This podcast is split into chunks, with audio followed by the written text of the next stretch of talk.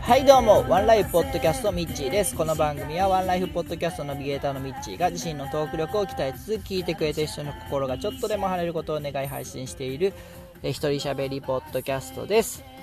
おはようございます。え今日は3月22日の木曜日になります。えー、なんか昨日東京の方では大雪が降ったということでニュースで見たんですけどもまあ桜に雪なんてのはまあ時々あると思うんですけどもあんな積もるほどの雪っていうのは珍しいですよね。うん。今日もなんか今日は暖かくなるって言ってましたね。あの雪崩とかに注意してくださいっていう風に言ってたんですけども岡山の方は昨日も雨だったんですけども今日も雨みたいで、えーまあ、心外は雨でも心は天気で今日も一日頑張っていきたいなというふうに思うんですけどもはい、えー、今日はですねちょっとあのこうすごい会社？なんかあの僕がときめいた会社についてちょっとお話ししていきたいなというふうに思います。はい、えー、僕なんですけども一応あの自営業ではあるんですけどもあの会社を営んでおりましてなので経営者の会みたいなのに入ってるんですね。で、そこで、えー、聞いた話なんですけども、あの、軒先株式会社というのがありまして、えー、まあ、皆さんご存知ですかね。この軒先株式会社さんですね、商業施設とかマンションとかのあの使われていないスペースをえー、必要な方に貸し出すサービスをしてるんですね。まああの不動産業というか、こう、マッチングビジネスみたいな、そういう感じだと思うんですけども、えー、この会社さんのすごいのが、1日単位で数千円で借りることができるんですよ。で、えー、利用者さんは、あのまあ、例えば個人でなんか物を作られてる、ハンドメイドをされてるような方とか、あるいは飲食店さんがちょっとこう、フードワゴンみたいな形で、えー、ちょっと出て、何かこう物を売りたいっていう時に、えー、利用するらしいんですけどもなんかこういろいろアイデア湧いてきませんかね？んでこの会社の社長さん女性の方らしいんですけども、え、この方が起業するにあたっての経緯なんですけども、え、自分でなんか物を作って売ろうってなった時にまああのテナントとなるともう何十万円もかかってくるじゃないですか。で、えー、それはちょっと難しいなっていうことになって、じゃあ今度レンタルスペースみたいなのが、えー、探したらしいんですけども、えー、そのレンタルスペースをに当たった時にですね、1週間で21万もしたそうなんですね。でしかもそれが半年先まで予約が埋まってるっていうのを聞かされて、でまあ、あの普通ならそこで、ああ、そうか、残念だなって思うかもしれない、知れないんですけども、この社長さんがすごいのはそこがビジネスチャンスだと感じたそうなんですよで、えー、これは商売になるぞと思ったんですね要はで自分がもっとこうあの短期間で、えー、小スペースでいいので、えー、借りることができたらなというふうに思ったところから、えー、ビジネスチャンスだと思ってでその方がこうそれを思いついてから外に出るとですねあそこも使える、ここも使えるっていう風にですね、もう使えるとこが、要は商材が山のようにあることに気づいたんですね。街中が宝の山だと。なんかね、それを聞いて僕もワクワクしてきてですね、こういうなんかね、隙間を縫うような、誰も、誰でもできそうなのに、誰もやってないことっていうのを考えた人がね、僕すごい、すごい好きなんですよね。なんか、センスいいなって思って。で、まあ、センスいいっていう、この軒先っていうネーミングもいいですよね。もうあったかもこう、何ですか、玄関先ののれんの先、のれんの下でやってますみたいな。なんかそういうね、センスを感じる会社さんで、まあ、もちろんあの、苦労もたくさんあったと思うんですよ。今のその商売にする、その起業をしてビジネスにするにあたっては、苦労もたくさんあったと思うし、批判もあったと思うけど、でもそれ今狙いが当たってですね、なんか今は手広く展開されてるみたいで、多分まあ東京の方が中心、まあ、地価が高いんで東京の方が中心だと思うんですけども、あの頭いいなと思って聞いてて、で、この社長さんが頭いいなと思ったのは、えー、この先ですね、2020年に東京オリンピックがあるじゃないですか。で、えー、まあ、それに向けてホテルが足りない、泊まるとこが足りないって言って、まあ、民泊なんかが出てきたりしてるんですけども、この人が注目しているのがですね、駐車場なんですよね。で、軒先ビジネスにおいて駐車場も展開していて、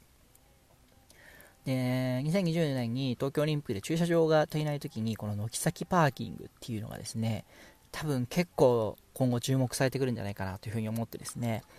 なんかこう、僕、これを聞いてなんかワクワクしちゃいました。はい。で、こういうのを聞くとですね、なんか自分の中でもやっぱアイディアというか、なんかこう、やりたくなるというか、考えるのが好きなんですよね、僕とりあえず。で、なんかこう、商材になるものないかなというふうにいろいろ考えてる時にですね、まあ、今一番自分に近しいものが、ポッドキャストなんで、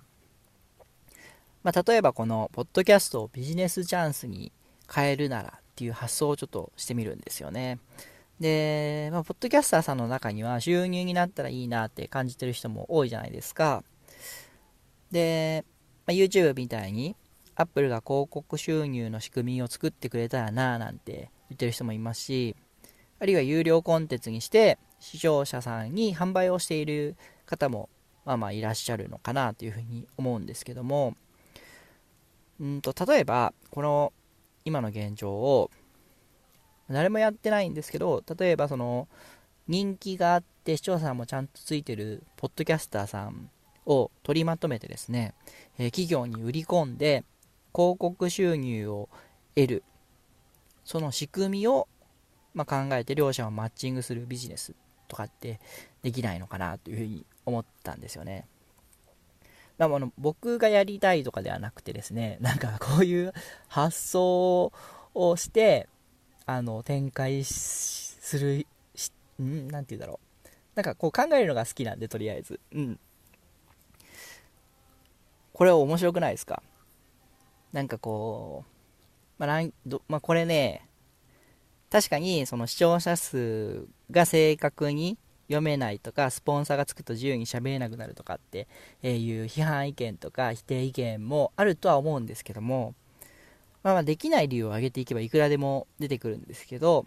案外ね、やってないだけで、えー、やり始めたらね、先輩特許でなんか独壇場になるんじゃないかなと思ったりもするんですよね。うん。だから、ポッドキャスターさん、今、まランキング上位の方で個人でされているようなキャスターさんに声かけまくってですね、で、ま、例えば再生数なんかをチェックするようにして、えー、で、企業さんに話し合ってですね、あの、こう、なんていうんですか、CM を取ってきて、で、えー、その、仲介料を自分が取って、キャスターさんに残りを渡すみたいな、そういうのをビジネスとして考える人も出てきてもいいんじゃないかなとちょっと思ったりもしました。まああの、その視聴者を、再生数を取るのが難しいんだったら、そういう音声サービスというか、こういうラジオを集めたサービスをアプリみたいなのを作ってもいいのかなと。これは多分そんなに難しいことでもないかなというふうに思ったりもしましたね。はい。で、まあこれ、僕、この方法が全てではないと思うし、まあ、僕よりね、面白いこと考える人っていうのは5万といるんで、なんか別にそれが大したことではないんですけども、なんかね、こういうコロンブスの卵的なえー、そこついてくるかみたいな、そういう発想ができる人間でありたいなというのは常々思ってるんで、えー、なんかまあ、ちょっとこういうワクワクした話があったらね、今後も話をしていきたいと思ってます。はい、以上です。えー、それではですね、今日は、えー、前回、前々回かな、えー、コメントくださいっていう風に言ったんですけども、え、それでですね、ツイッターにいただいたハッシュタグの方を、え、読んでいきたいなと思います。ちょっとドキドキしますね。こういうのを初なんで まワンライフの方では紹介したりもしてるんですけども、はい。えー、それでは、まず1件目、えー、アマンさんです。アーマンさんはあのいつもコメントくださって本当ありがとうございます。えー、ミッチーさんの分析は当たってますね。私は応援したい心が原動力のケースが多いです。といただきました。えー、もうアマンさん本当にいろんな番組さんにコメントをしててですね、えー、すげえなっていうふうに思うんですけども、応援したい心が原動力のケースってあるんですけども、アマンさん以上にですね、えー、配信しているポッドキャスターさんで、えー、アマンさんから力をもらってる、えー、方っていうのがめちゃめちゃ多いと思うんで、えまあ、ぜひあの今後も、え続けていっていただけたらなというふうに思います。はい、ありがとうございます。次、天禄 FM さん、えコメントも大事やと思いますけど、継続力の方がもっと大事かなと思います。ありがとうございます。もう、そうですね。うちあの、ワンライフの方はもうちょっとで丸3年になるんですけども、まあまだまだね、10年とかやってる方もいらっしゃるんで、うちは全然あの、新人だと思って、初心忘れべか忘れるべからずで、えー、今後もやっていきたいなと思います。ありがとうございます。はい、次、大場さん。えー、ポッドキャスト配信初心者としてとても興味深い話でした。まだまだ試行錯誤中ですが参考にさせていただきますといただきました。